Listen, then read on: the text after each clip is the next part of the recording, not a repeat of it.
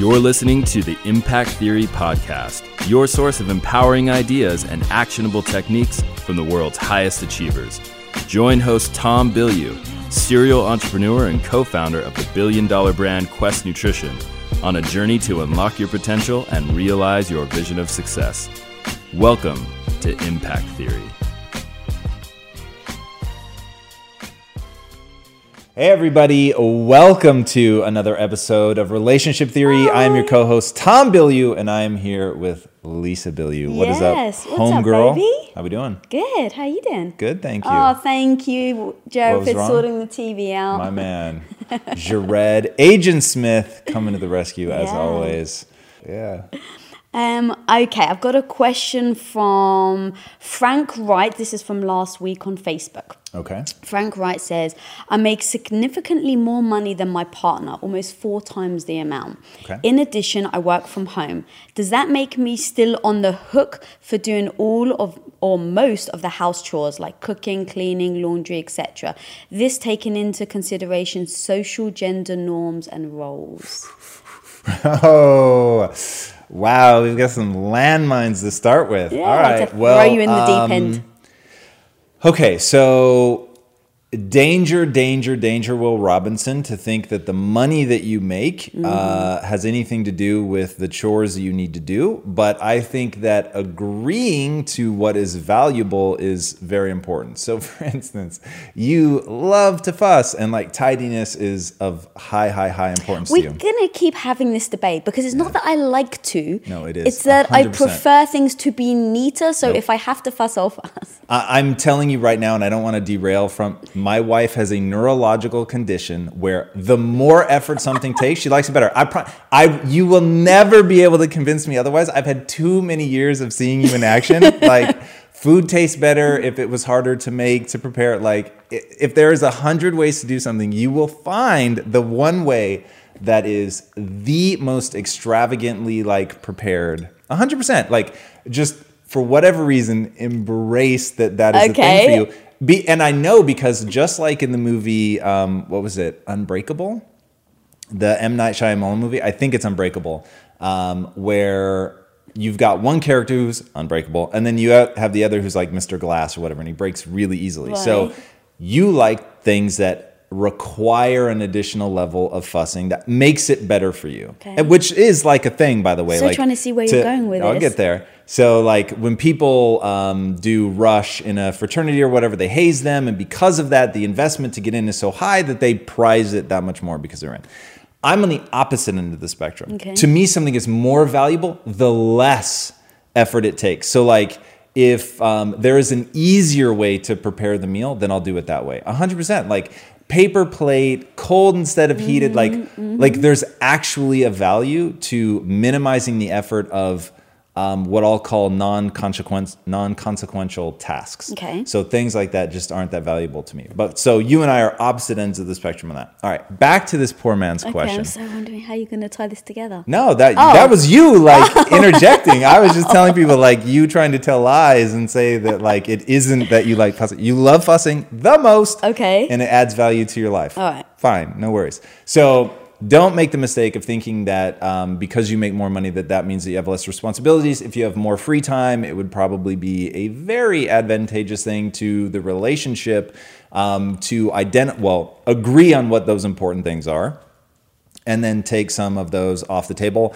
Um, one thing that I told my lovely wife, for instance, was I would never have a lawn ever, ever, ever under any circumstance until I could pay somebody else to deal with it because I hate that so much.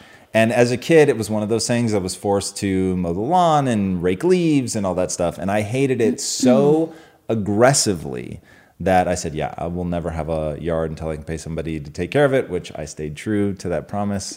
Um, so yeah, to me, it it the hard part is agreeing on what's actually important, what's actually valuable, because that's where like you and I have a big discrepancy. Um, because you would you do yard work? You definitely would do housework. There's no question Yeah, if I that. had to, for sure. Like, I, if if it had to. if it was, I leave a, my yard super messy. Don't have a yard. No, I would still have. Like I would have lived in a condo Yeah, until I really could would. afford to pay. And look, actually, that's really fascinating with just a um, mentality because yeah, I think I would have a yard and then take care of it. Yeah, we never do that. But that's part of your personality, and I think that that's how you actually do. Um, have been able to, you know, like basically envision this and then build it.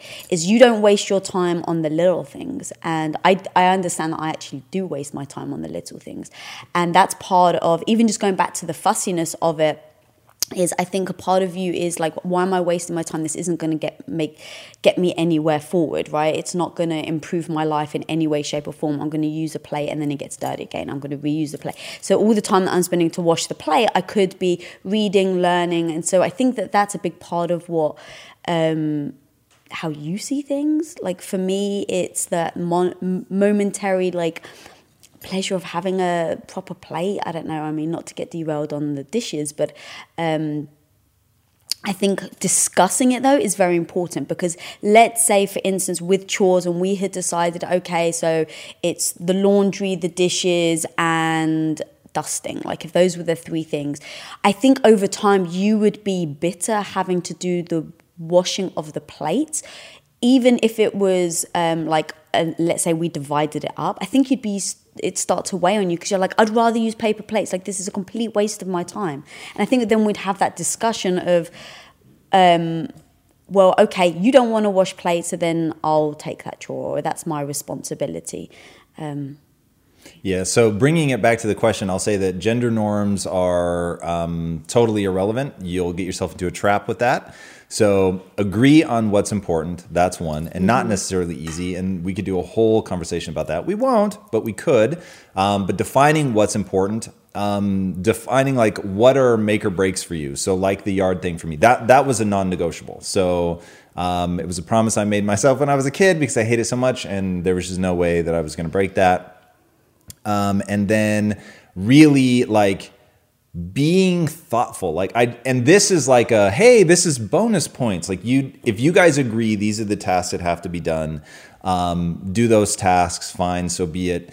And that's it. And you could rock that forever and you've just done exactly what you agreed upon. But i will tell you right now like if you want a really thriving relationship looking for ways to do nice things for the other person a it feels really really good. Like the other day i woke up really early on the weekend and i you have a ritual when you wake up you tidy the kitchen which is like crazy town to me. Like i literally it's a it is so fascinating that you would rather do that than like reading to me. Like when i first wake up i like to read. Like that is that's one of those great joys for me on the weekend mm. is if i wake up before you i don't have to work out which is oh god it's so nice.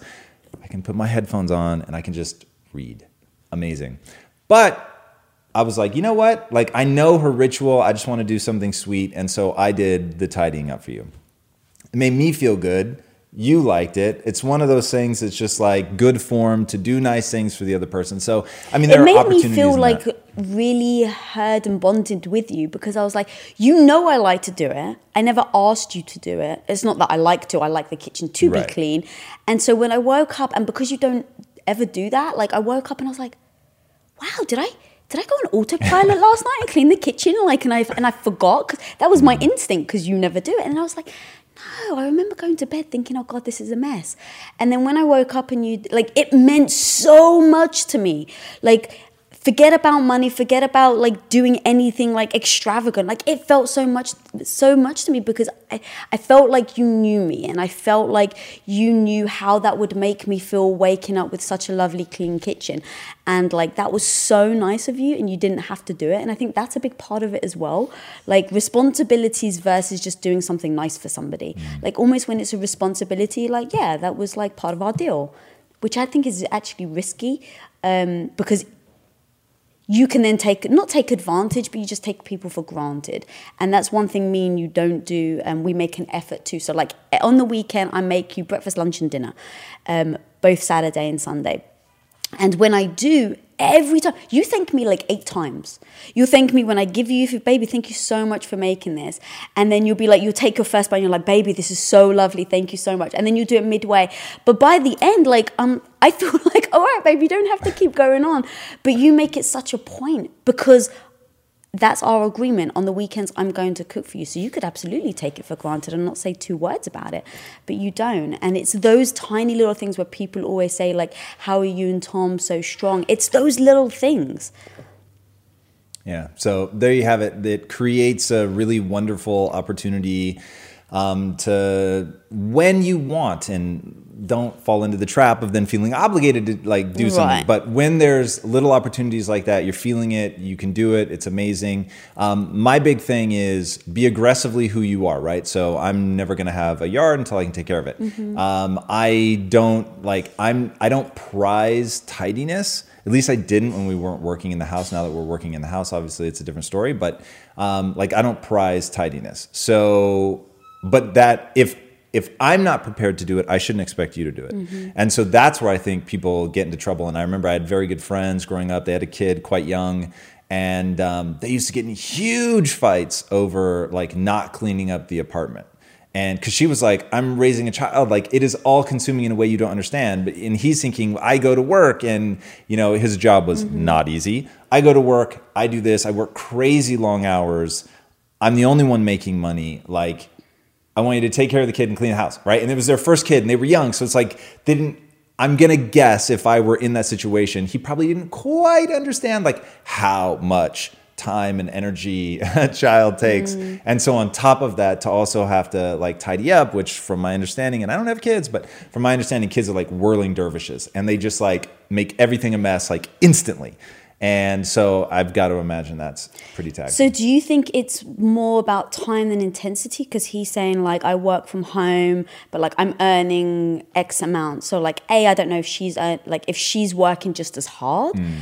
Um, you know, like let's say she works t- eight, ten hours, and he works eight, ten hours, but he's earning more. Can, like can I where it gets really look into this? Yeah. And now I'm guessing, admittedly, but I'm going to reach into this situation a little bit.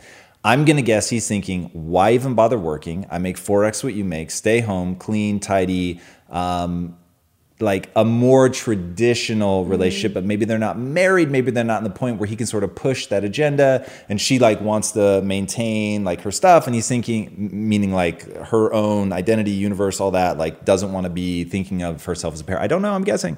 Um, but I could see where that would become a sticking point where it's like, I'm out here like sure I work from home, but like I'm really because it would the question was should I still have to be the one to do more Right, stuff right because. I'm working from home. Right. Um, and yeah, I would say not, and I would say um, if you like. Yeah, I don't. I don't want to keep repeating it. Write down, like, agree what needs to be done. Agree literally what write you're down gonna everything, do, not gonna all do, the little who's responsible for what. Yeah. Don't make it based on money. And then if you have money to throw at the problem, like one thing that I would say to you with no hesitation, here are the things I'm responsible for. I'm paying for somebody to do it. I'm not going to waste my time on that. Like I would have no qualms about that.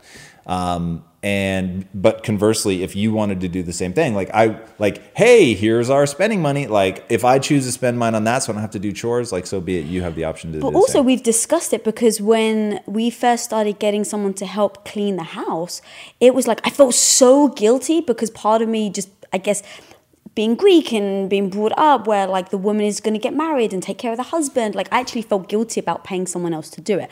But once you were just like, are you joking? Like, think of all the things you could do. Like, let's do this. So we decided to have someone come help. Um, it was like once I made that switch in my mind, it was such a relief, and now I don't feel guilty, and now I still get the things cleaned that I want cleaned.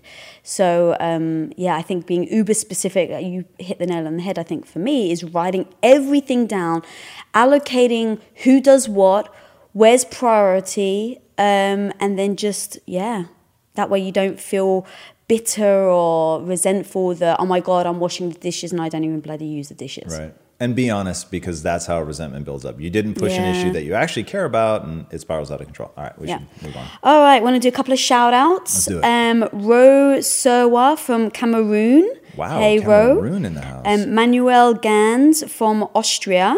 nice, And Goncalo Costa from Portugal. nice. So right, to respect. yeah. What's up, everybody? Thank you for joining us. And just a reminder, please share this video to win two Impact Theory mugs. And all you have to do is, I guess you have to share it and then screen grab Screenshot it, it. send it to Connect to at connect at impacttheory.com. Impact Theory. So share, share, share if this was bringing you value. Thank you guys. And oh, please submit some questions and we're answering live. Um, so, yeah, submit questions and we'll get to answer them. All right. So, we've got another question. Um, in today's highly unpredictable and rapidly changing world, the smartest move you can make from a financial standpoint is to actually understand how money works and how markets move. Because if you want to have any chance of investing your money wisely and growing your financial portfolio, you have to make a profit. And the only way that you're going to do that is either by setting and forgetting or actually understanding what's going on at a macro level. So whether you're a seasoned investor or someone looking for extra guidance, today's sponsor, Yahoo Finance, has got you covered with all the tools, data, and news that you need in one place to grow your knowledge base around what is happening in the world of finance and to make sure that you have the right goals and you're executing well. Yahoo Finance makes it easy to consolidate your accounts so you can effectively and efficiently manage your entire portfolio. Personally, I love how straightforward their platform is to use. It is very simple to get the information that I need, and Impact Theory's own chief financial officer is exactly the same, spending time helping me frame exactly what is going on from a global perspective so that I'm making the smartest decisions that I can. I definitely recommend that you check out Yahoo Finance for comprehensive financial news and analysis. Visit the incredible brand that so many great investors use at yahoofinance.com. It's the number one financial destination. yahoofinance.com. Once again, guys, head there now, yahoofinance.com. If getting your hands dirty and taking good care of your car or cars is a passion of yours, then eBay Motors is here for the ride. Because I'm sure you remember when you first saw the potential in that beauty. And then, through some elbow grease, fresh installs, and a whole lot of love, you transformed 100,000 miles and a body full of rust into a drive that's all your own. With over 122 million parts for your number one ride or die, you can make sure your ride stays running smoothly with eBay Motors. Brake kits, LED headlights, exhaust kits, turbochargers, bumpers, whatever your baby needs, eBay Motors has it. And with eBay guaranteed fit, it's guaranteed to fit your ride the first time, every time, or your money back. Plus, at these prices, you're burning rubber, not cash. Keep your ride or die alive at ebaymotors.com. Eligible items only, exclusions apply. okay, so this question with this um, Marisol has asked twice in two different episodes. So I feel like Marisol, thank you for being very persistent. Respect that. Um, so we should really answer the question. Let's do it. Um, I would li- like to ask, if at all possible, um, and haven't answered this before, we have, but we can go deeper. Um, how do you handle the decision of not having kids, first between you and then with the family? Thank you. Man, this is a question that's really on people's minds. Like we get in do we get asked this like every week. We just don't always answer it every week. But this has gotta be like the most pervasive question we get asked, which is very interesting. Yeah. Um, look, I think just growing up thinking I was always going to have kids and then finally deciding that we're not going to have kids is a big deal. And um, I think it's big. ah, God, I don't want to. Yes, no. In fact, I'm going to say it's bigger for a woman than it is for a guy Sure. because you've been, at least for me, like my entire life. When you have kids and when I become a grandmother, that's all I hear from my wonderful mother out there. Um, but like literally, my parents. Growing up, all they want to do is be grandparents. Right. So that obviously weighs massively on my mind that I feel like I've let them down, and the purpose of them having me is so that I can then procreate. And All true, by the way. right, uh, yes, exactly. Right. So I just feel bad that they've done, they did such an amazing job as parents to me, and like I feel like I'm not kind of giving them back what they want. So like I actually do struggle with that a bit. I don't struggle enough though for it to make a, difference in my decision. I, that doesn't even weigh on me. Like, yeah, I feel bad, but. Um, I literally don't experience peer pressure. yeah, I know you. Yeah. Like this is such a non-entity for me. Um, and I don't know. But when I met you, you I'm even said stubborn. like I might get married. Like on our first date, you have that discussion. You even like, yeah, maybe I'll get married. Like maybe I'll have kids. You were never like, this is how I envision my life to be. Right. Yeah, I'm, and honestly, like when we met, I did think I would have kids. Like it's so culturally programmed that that's what you do. but I wasn't doing it because I felt pressure. I was doing it just because there were certain things that, as I formulated a vision for what my future was going to be, that it was just you know built around the culture, and that's what you did, and um, like there there are all these little assumptions that you have as you're growing up. So it was assumed that I would go to college, which I did. I never like literally I never once not for a second considered not going to college. It never crossed my mind that that was even an option. So at that age it was like you get married, you have kids, and then I started thinking, wait, I'm not getting married. Like this is crazy. I'm actually a little surprised how soft I was when you and I met, um, because right before we met, I was like, yeah, I'm not getting married.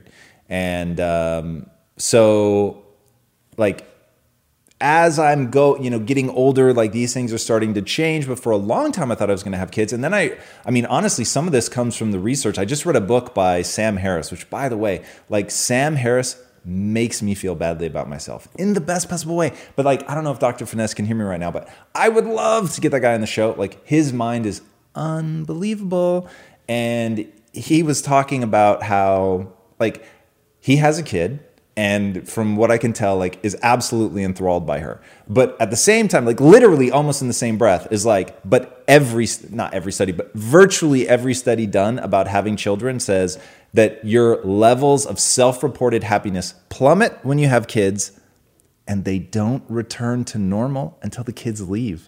like it's not like you adapt and you know like around 10 or 11 like not until they leave.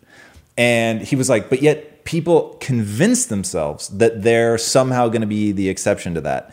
And of course, like everybody thinks that that they're above average, like, and that's why, like, during the Mel motivation or garbage thing, uh, the game show that we did, it was like I was pushing that agenda so hard, like kids statistically speaking you are average. Like let's all embrace that. And then it's about okay well you might you might start from average but what can you do from there? But anyway so he's talking about this notion like having kids is almost certainly, like statistically speaking, mm-hmm. it's going to depress your levels of happiness. They're not going to rise back up until the kids leave.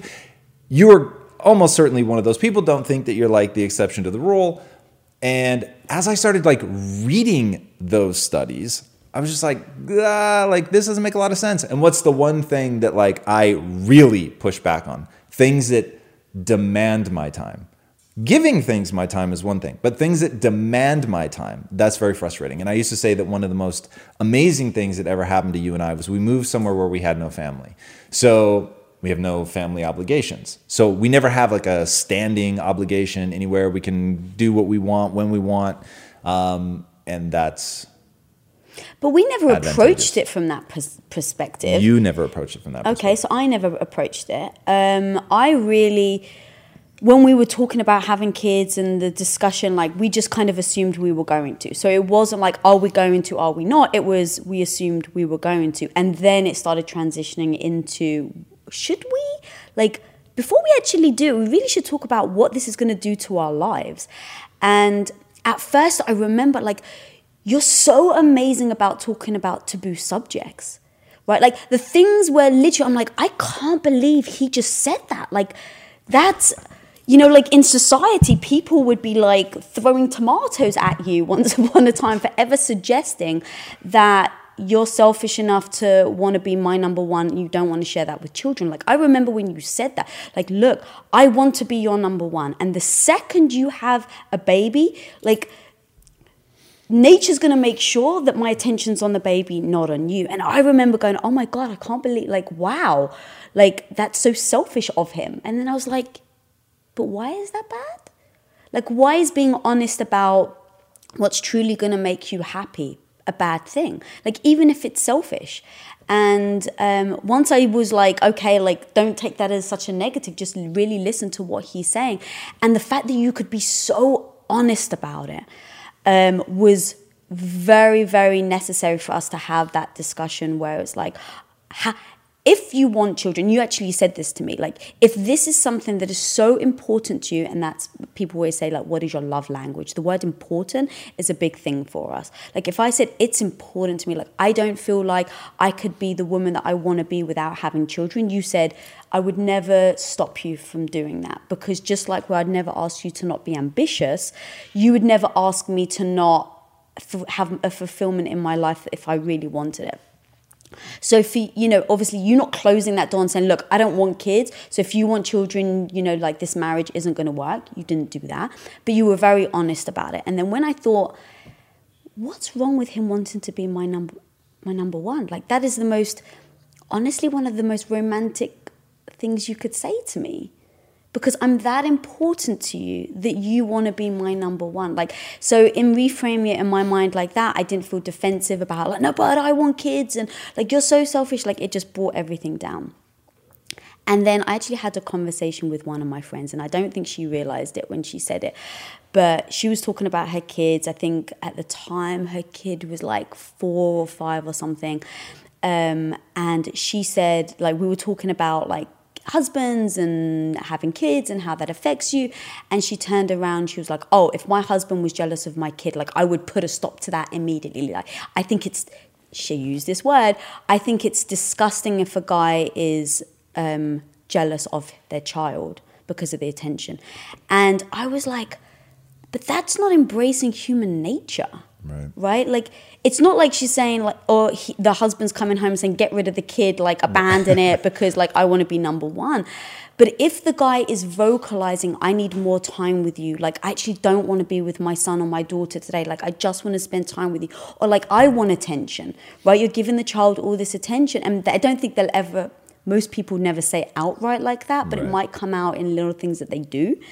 Um, but it's like, I think you need to empower each other if you do have kids to be able to be honest so that you can recognize those insecurities or the times that that other person needs that intimate relationship and may feel like they're losing it. Because if you can't talk about it, how do you fix it? And you know that's my one worry about why people get divorced is they lose the connection between each other. And then over time, when I personally started um, getting more involved and we started Quest and I was working full time and working nonstop, but finding this different side to me, I was like, do I want to give this up? So it was really, for me, it was asking all those questions like, what am I sacrificing if I have children? What am I willing to do if I have kids? Like, I told myself, I don't want someone else bringing up my children. Like, I'm not interested in that. If I'm going to have children, I want to be there for them which to me meant I had to, okay, well, either go part time or give up my profession. And then I thought, what will that do to mine and your relationship? Right? Because me and you, we connect so much over building something together. And I see you grow, right? Like at least every week, I see you implementing, like, oh, wow, like I saw you try that and that really worked. Like, I'm so proud of you because you told me you were reading about it. And so, like, being there and seeing those small little progressions of growth, like, just, I think it really does bond us. And, um, I don't want to give that up. And so once we finally decided we weren't going to have kids, um, I had to learn to be okay with it because I felt like women were judging me, and I and I felt like they maybe insecurity within myself, but also because they were because they think of you as less of a woman.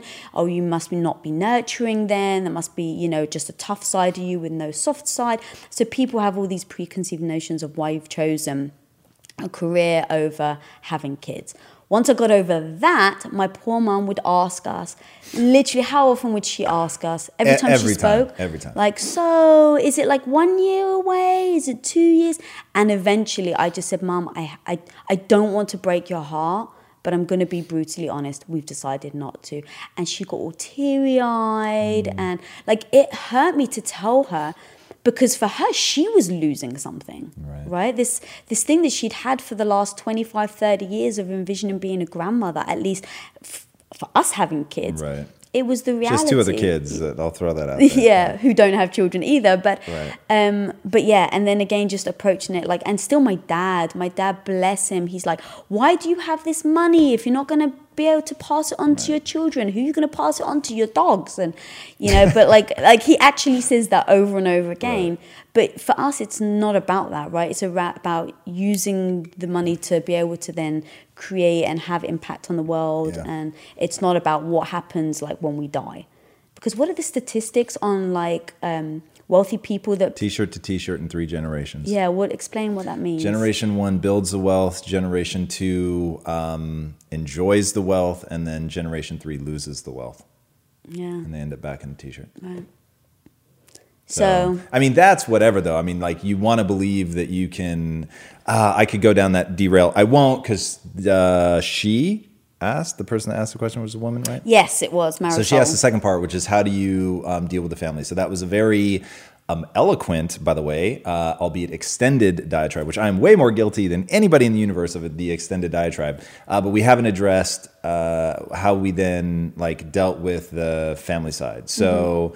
Um, mom gets teary like you can i'll give my very succinct version i told my family we're not having kids But I think your Period. family actually Done. were okay with that much more than mine. Way more, way more, for sure, a thousandfold. Um, but even like I felt exactly the same with your family that I felt with mine. So in terms of how I would handle it, it's this is my life, this is my decision. I love you guys immensely, um, but this is like my life. Like I, it doesn't even like enter into it for me to contemplate what somebody else is gonna think about my decisions. So. Um, yeah, But I, I I feel bad. Like Yeah, I I love your gonna- mom that's what I was to death, and I want to like I want to make her happy, but not more than like I need to make decisions that make sense for my life. Right. And I think that when I sat down with my mom and really told her, like, she realized that what can she do, right? Like, are you going to try and persuade me? Well, that's why would you try and persuade someone to do something that they're not keen on doing? And that's a great point.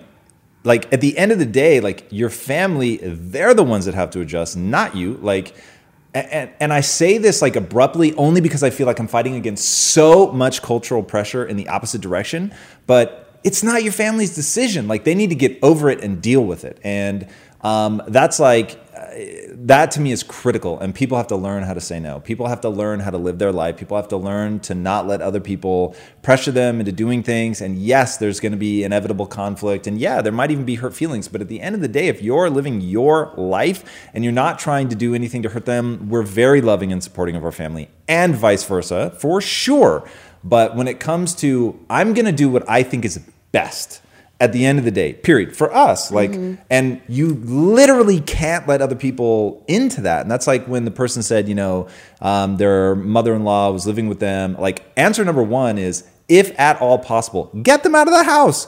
Like that's just yeah you need to do that. Like i, feel that people let their family encroach way too much on their lives way too much. Well, so- and other people like in it people that let their family encroach it doesn't stop with their family right? It's like other people their job their everything. Like it's just they're so overly sensitive to what other people want from them that they never like boundaries lines. And i think honestly like we haven't even talked a lot about this. I learned a lot of lessons in high school because I was like the guy that you turned to um, who never said no. Like, if you needed like advice, help, whatever, I would be on the phone for hours and hours and hours with people um, that pathologically needed attention. And I did not understand that. Like, there's no answer. There's nothing I'm going to be able to say to this person ever that's going to make them go, cool, I have enough. Thank you so much. I'm going to go implement this advice. So at some point, I was like, this is so draining and it's not going anywhere. If it were draining, but like you see them advancing and progressing as a human, awesome. But when it's draining and it's a loop. So that's where I realize, okay, no lines, boundaries, all critical. Gotta have. Yeah, them. you're really, really um, into your like hard lines with every decision lines, and baby. bright lines. Thank you. That's the one you said. Well, a follow up question from Yeah. Julia Feldman Cherner says, "Do you think you could ever regret not having children? Hundred percent, I Once already you're regret it. too old to have them, and you'll see your friends' children grow up and take care of each other, and then their grandchildren. How do you prepare for the potential regret? Yeah, so you- we have so different he- it's interesting. I can't wait to hear what you have to say. Um, my whole thing is you walk into a room, there are 1,000 open doors. Mm. You have to close all of them but one in order to move forward. I've heard you say this a lot recently. It's like a new thing Yeah, for me. it's a And I- we were talking about something in like thing. a Q&A and it clicked. And I was like, they were asking a question or something and I just imagined them standing in a door with a thousand doors. And I realized this is where people fail. Like th- each one of those doors is thrilling. Like you want to go through and look, it's degrees, right? Like some degrees are interesting, other degrees are like deep passion. Right. And on that spectrum, it's like the paralysis is how like the moment I choose, I'm gonna wish I had gone through another door. And I really Yeah. believe it's people who understand that is a fucking mental trick. Your mind is playing on you. It is not real. And you just have to move forward and you have to be able to emotionally close those doors. So, something that I've gotten good at, this was not me being born good at this. I used to be paralyzed by this. But the thing that I've forced myself to get good at is I am closing on principle to be who I want to be. I am closing 999 of those doors with rapidity and going through a door. Mm-hmm. Now, I know that once I do that, I will have that sting of regret. I for sure, I already regret not having kids. There are moments where I'm with the babies, our furry children, and I feel like such love for them that I'm like, oh my God, like, can you imagine, like, if we had a toddler running around, like, that would be amazing. Or like a teenager who they're rebelling, but like, you get the part of the cycle that they're in. And so it's like you're heartbroken, but it's amazing at the same time. And then like the wedding day and like walking down the aisle, and I would just be a mess. and it would be so beautiful. Like, I get it. But the only thing that I want more than that is to every day wake up and say, what do I want to create? What impact do I want to have on the world? Because children, I can't remember what philosopher said this, but they said the only impossible job is raising children.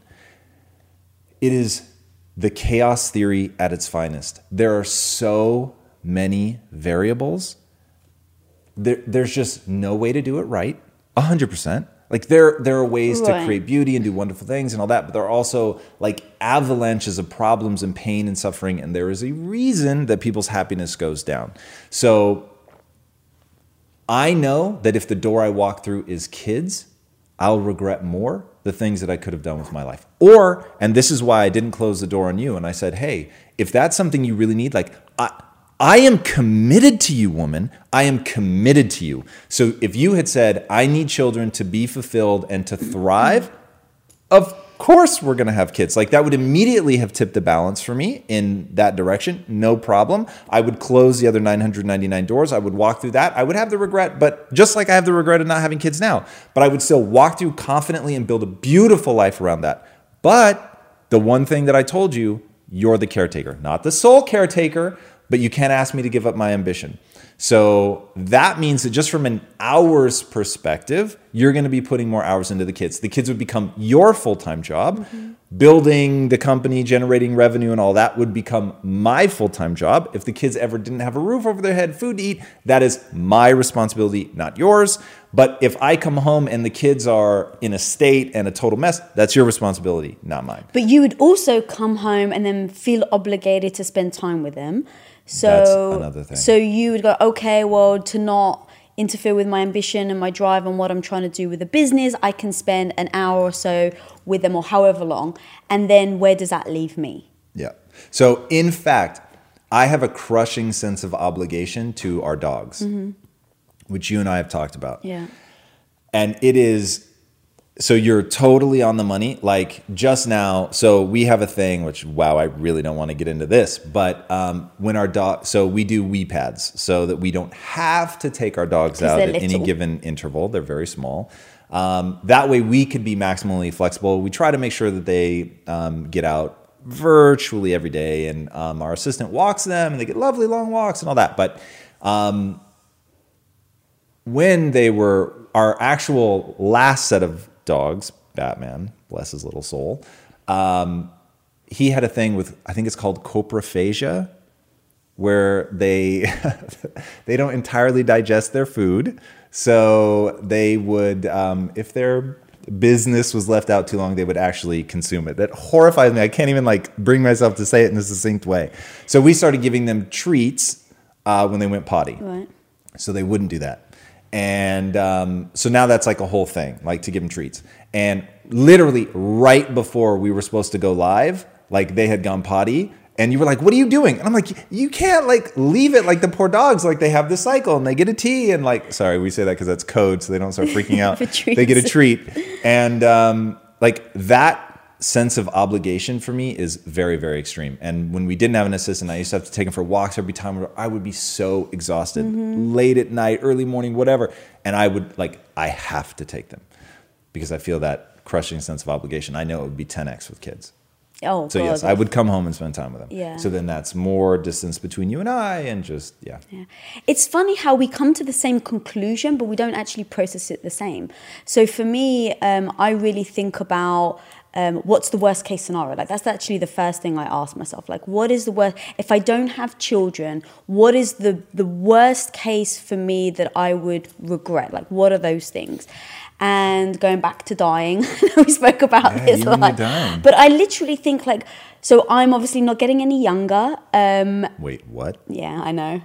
You need to figure out This is out. a one-way street? You need to figure What it is out, happening? Billy. Um, and so I think to myself, um, you know, like I'm each year, like I'm my chances of getting pregnant if I really want to do it getting worse and worse and worse. Um, and so I get that the clock is ticking for me. So there's no real cushion now to change my mind. Probably a few years, but still. Right. Um, so I just go, okay, well, if I can't change my mind and I can only make the decision right now, what is that worst case scenario?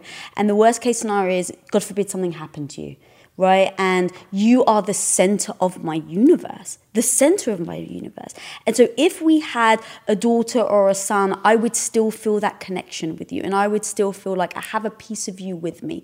And you could now, latch onto them like a succubus Yeah, like I probably- their will to live. Sadly, I, I, I may do that, especially initially, right? Like, but but I would. I'd be like, Who's calling "Oh, mom today? I'd be like, your dad, like he would have done this, and like I really would have found joy and emotional pleasure and satisfaction in turning to the children. Sure. Um, and so, if something happened to you and we didn't have children, what am I left with, right? Like, who cares about money, the house, like all of that? It doesn't matter. Like, what am I left with? I would feel very empty. And so I think about that. And so initially, once we had decided to not have children, I actually mentioned to you about freezing my eggs Mm. and freezing your sperm as a like, just in case, like, kind of like as a backup plan, Right. right? And I think that that's a good idea And yeah, like in kind of thinking about it. But then I thought, well, if something happened to you, I wouldn't then go and have a child. Like, That'd be super weird. like I just yeah, I wouldn't find the satisfaction that I would looking for in that. So then it was I was just really doing it as a backup if I got too old to be able to have kids. And so I really did process every little thing, or like what happens when I'm in my 70s and something happens to you. Sorry, I hate to like keep bringing it back to something happening. Yeah, why do. I keep dying young? Well, I don't who else though? Like, if here. I'm dying, then I don't care. Fair enough. Um, so I would really think about like in my 70s, like people always say they don't want to be alone. Well, I surround myself with people like to build real connections. So I don't think it has to be like you give birth to them for it to matter. Like I have a sister that I'm completely like we say that we come from one soul. Like I love my sister so much that I want to be around her in my 70s. I want to be around my brothers in my 70s. So like I don't think it has to be a child. I want to be around my friends, about the community that we're building right now. To be able to be in my 70s and have this community that is embodying impact. Like, I think about those things. Right. And then I think about what I'd have to give up on my day to day, and I weigh my options. And I think, okay, well, for me, not having children is the best. And I could definitely regret it 100% like just embrace it. One day i may make i may look back and say lisa what on earth were you thinking? I'm watching this video right now in my 60s going you're so stupid. I can't believe you made that decision. That's a big possibility and i'm aware of that. And i think almost being aware of it allows me to be okay with it because i have to make a decision one way or another. You can't kind of kind of have kids. Like either i'm going to or i'm not. You could borrow kids. yeah you could but Adopt an intern. Do that. yeah a grown intern Uh, okay, enough kid questions. All right. What else do we have? Let's go on to another question. Um, this question is from Lorena Padilla. I think I'm pronouncing that right. How do you improve communication in having a lot of trouble communicating at a deeper level with my partner? Both of us have a lot of work and other activities. I feel so far from him. Is there something you could recommend? Yes. So it starts with finding a um, non judgmental, non threatening way to let him know that you need more time. So um, you this happens to you with some frequency, not crazy, but and you just say, I'm feeling distant right now. And so when you say that, because you're not abusive of it, because I know that like a lot is going to have to be happening for you to get to that stage. Um, when you say that, then we say, okay, we've got to really schedule some time where it's just us. Um, you know, when something like that happens, we may even cancel if we had like plans with somebody else on the weekend or something. We'd cancel that and just make the weekend just about you and I. Um, nine times out of ten, we would just do it at the house, but maybe then we even like do a quick little short getaway or something. Like those are the times where you you need to. And again, like this is where we've talked about it in an emotionally sober state where she's not like feeling the burn. And she said, "Hey, there are times where I go through this and I do feel a bit distant. And I want to reconnect. And how would you like me to express that to you?" So even that, like we agree ahead of time. Like how do I want that expressed? What's that magic phrase that I want to hear? And we agreed on i'm feeling distant. Um, and the reason i think that word works for us is then you like want to come back together. Like you want to be close. Physically as well right. There needs to be physical closeness. There needs to be communication no distractions um, really like changing the routine breaking the routine whatever you need to do to make sure that you come together and then quite frankly we've built into our routine prophylactics against that and so, even though I tease her about the um, synchronized mastication, uh, like eating, right? We eat together um, on the weekends, especially. Like I make sure that we do that. So, and almost always, not always, always, but almost always, we eat dinner together every night. Um, so even if I just like break away for 20 or 30 minutes to eat dinner and then I go back to work, like we will take that time, we'll sit together, we'll chat. Um, and doing those two things. So, one, just sort of proactively trying to build things into your schedule and things that are respectful of what each of you need to make sure that you're getting that. Um, and here's a great quote Women need to feel loved to have sex, men need to have sex to feel loved. That was very beneficial for you and I to yeah. really understand sort of how we're coming at that. Um, so, but really beneficial to understand. Yeah. So making sure that you're talking about these things and always doing that in a sober state. So, and when I say sober, I mean yeah. emotionally sober. So don't try to have the conversation when you're feeling it and you're feeling neglected and feeling distant and all of that in those moments, you really need to put the things together that are one fun. So don't come at it from like a place of, I can't believe you've left me feeling distant. Mm-hmm. Like you want to just, okay, set that aside for a minute. What could we do together that would be really fun? What would we enjoy? Do that, get into like a happier, brighter place and from there, you can discuss like how do we prevent this from happening in the future? What are the words that I can do that are non-judgmental, non-confrontational that that you agree like this is the phrase that I want to hear, so that we know what the trigger is, um, and then you know just talk through it. And then this is where I feel compelled to remind people that selection is the most important decision you will ever make in the relationship. So if you're dealing with somebody who's fixed mindset, who doesn't want to talk, who rolls their eyes at you every time that you want to talk about something, that's already problematic from a mm-hmm. selection standpoint. Um, and conversely, if you have somebody who it's like never enough and like they're just in like a bad loop and they can't break out of it and like realize that there are going to be times where you're going to need to be separate and so they're very abusive of the like well this is what i need and so you need to give it to me and like that would be a nightmare and we've all met people like that that are emotional succubi and they're just draining and it's like god they're never in a good mood. It's always negative. It's always pessimistic.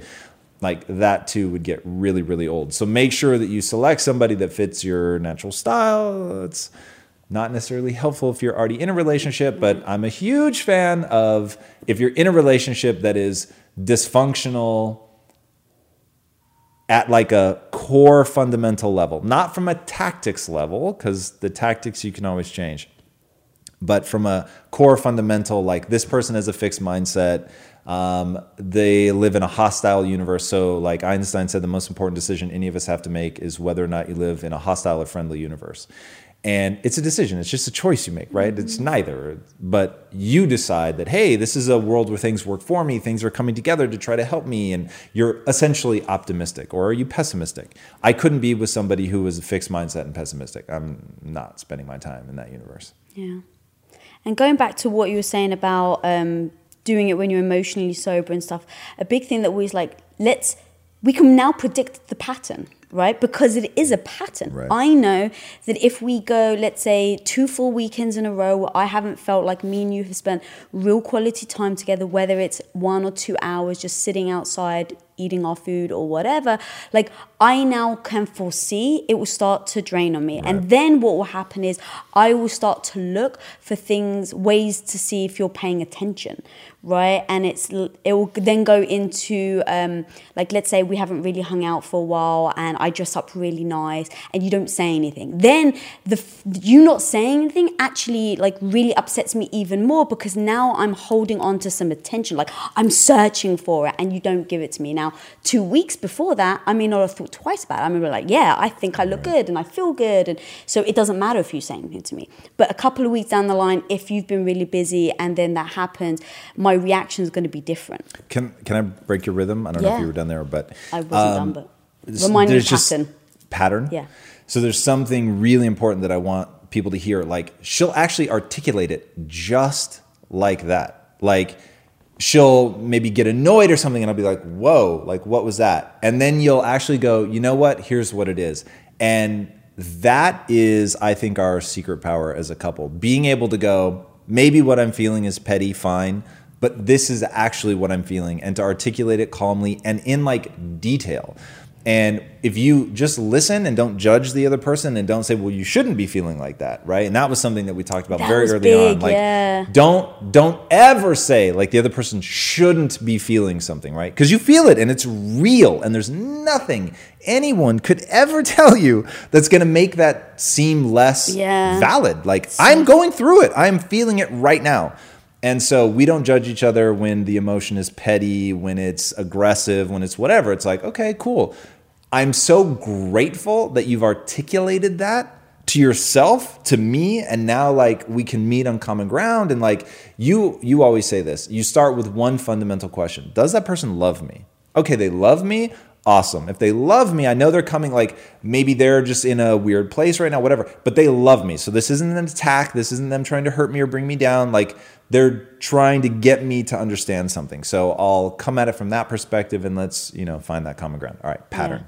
Yeah, yeah um, that's absolutely right. I just basically look at patterns now, right? And go, how do I prevent this? Because that's the one thing is that sometimes people get into arguments or they butt heads. Um, they may kind of resolve it in the moment, but then they don't think about how do I prevent this in the future? Because having the same argument or the same problem over and over and over and over and over again is just like it's a waste of energy. It's a waste of time that you could be spending bonding and improving, getting better as a couple. And so we really do do that. Like once we've gone through, whether it's an argument or a disagreement or whatever, we'll then assess like how do I prevent this next time. And it's about pa- pattern recognition, I think, right? It's about saying, well, I know that two weeks in a row, I'm not gonna, if I don't see him, if his schedule's really busy, I start to feel the burn. Even when I'm feeling amazing and our relationship is like really super tight, it's like I tell myself, don't be naive to think that you're not going to feel the burn again. And so if I see that your schedule is starting to get backed up, I'll come to you and say, look, I just how can we spend an hour together? How can we spend two hours together? What you know, your your schedule is going to be so busy over the next two or three weeks. It's going to be important to me that we spend time together. And then you'll absolutely reciprocate on that one. You'll be like, absolutely, you know, and you'll burn the house to the ground versus cancel on whatever that thing is that we've kind of decided it's going to be our, our joining moment. And that's massive, I think. Nice. Yeah. So communicating, being honest um, about how you're feeling, and then going back to the pettiness, like just being. Um, if I do recognize that I'm being somewhat unreasonable, or it's like you've got all this pressure and now I'm just adding pressure to you, it's um, yeah, it's about like you still understanding where I'm coming from versus dismissing me. I think that's really important. Mm. Like, Agreed. don't dismiss the way the other person's feeling, even if you don't feel like there's a reason for it, if you know what I mean. Right. All right. So it's um, 10.52, so we've probably got time for one more question. Okay. Um, all right, let's have a look. You're vamping. I love that. No, there was one question that I really liked. I'm just trying to find it again. Um,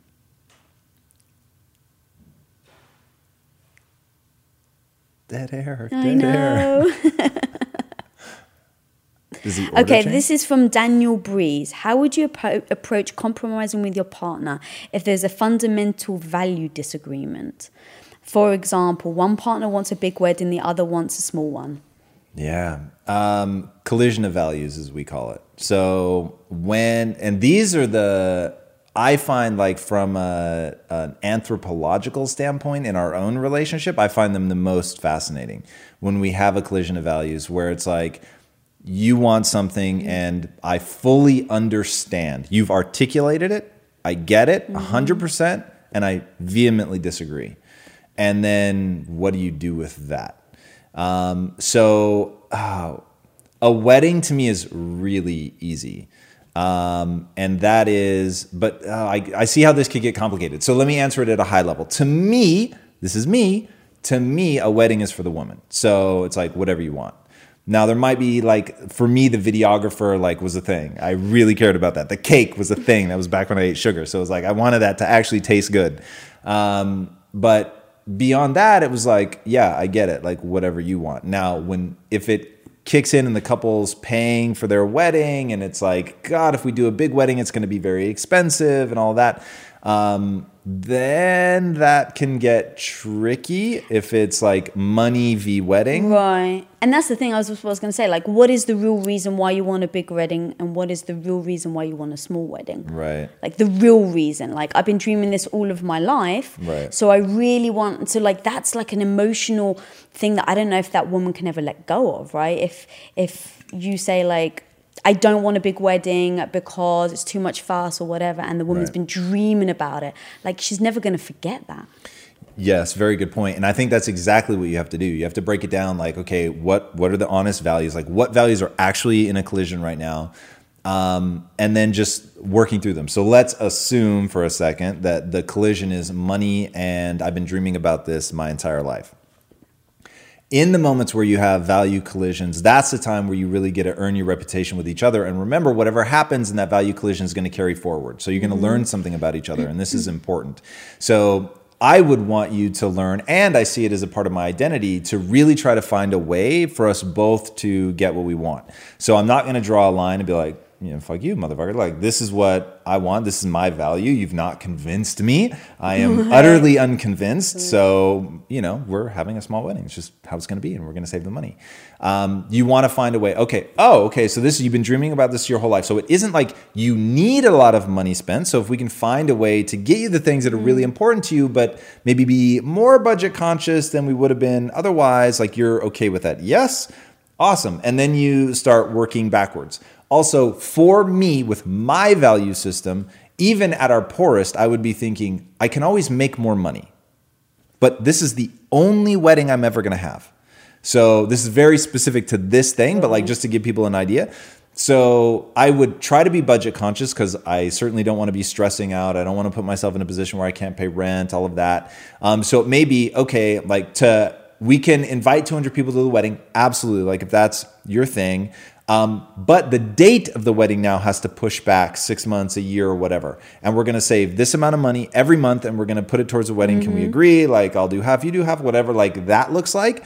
But like, this is how much we'd have to save so that it doesn't become stressful. So, would you rather have 200 people? Would you rather have 150 people and get married now? Like, wherever that sort of falls Right. where can we cut money like what's traditionally like the pain point how can we reduce that um, and doing like so for instance one of the if i remember right like the the big expenses at a wedding are venue and food and drink And the wedding Yes? dress potentially.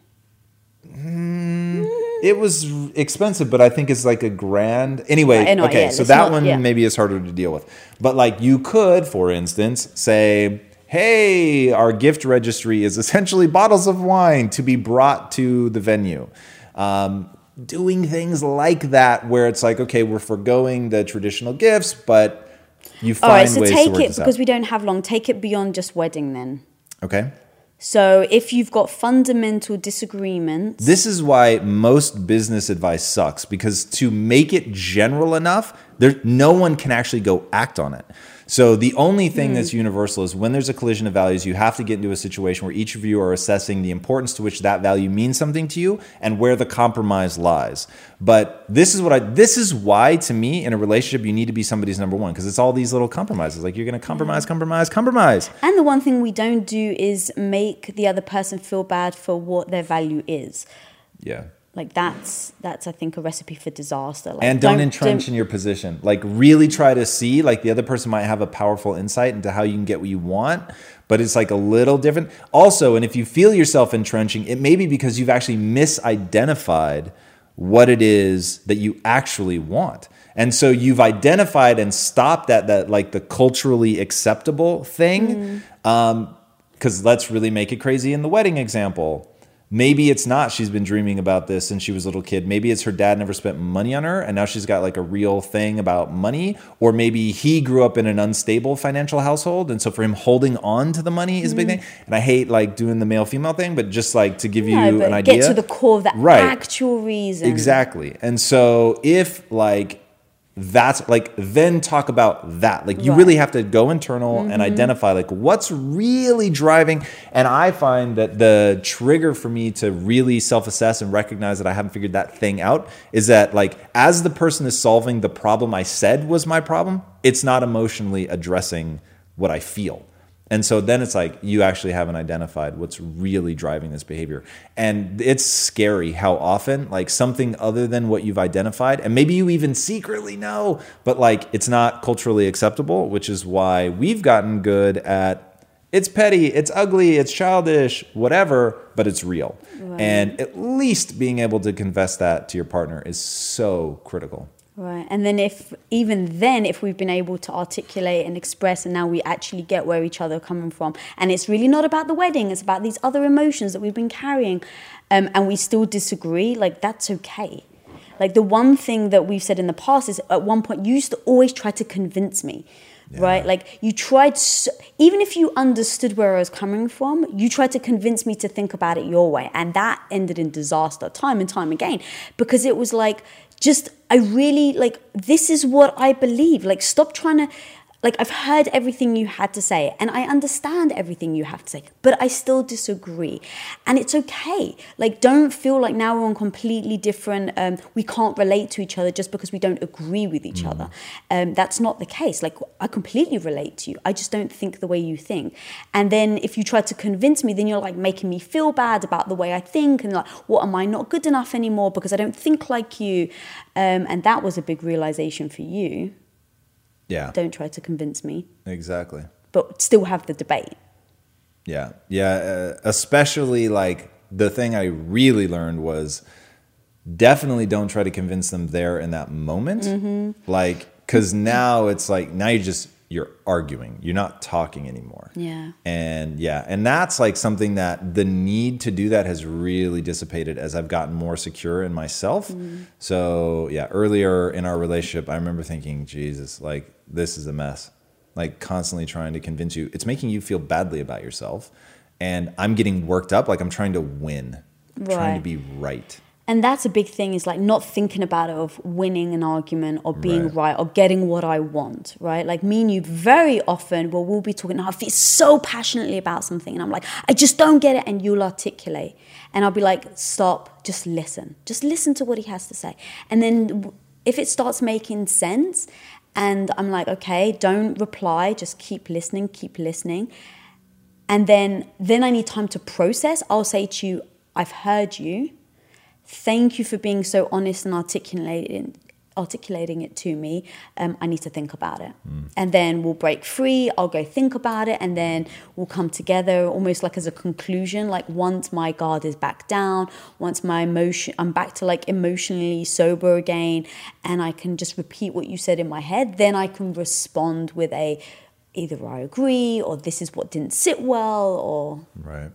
Yeah, and I've talked a lot about being able to recognize the right answer rather than trying to be right in a business context a lot. Um, but it's maybe even more powerful in a relationship. Being able to rec- like being able to say mid argument, you know what? Actually, I totally see your point. You're 100% right. And do like a 180 right there in the moment. Like that's super powerful. And if you do that more, I think that the other person ends up doing it more as well in the next discussion. For sure. And then when you really like put your foot down and you're like, I- I'm just not swayed, I'm not convinced, the other person's like, dude, like 70% of the time, like when a compelling argument is put out there, they'll change on a dime. So I Mm-hmm. I, they're not stubborn by nature. So if they're really like saying like, no, this, like this is really what I believe and I'm not swayed, you know that it's not just them being stubborn, which is nice. We must be over time. Yeah, we are. So basically, also project the behavior that you want to receive No question. is the key takeaway there. Indeed. All right, we're over time.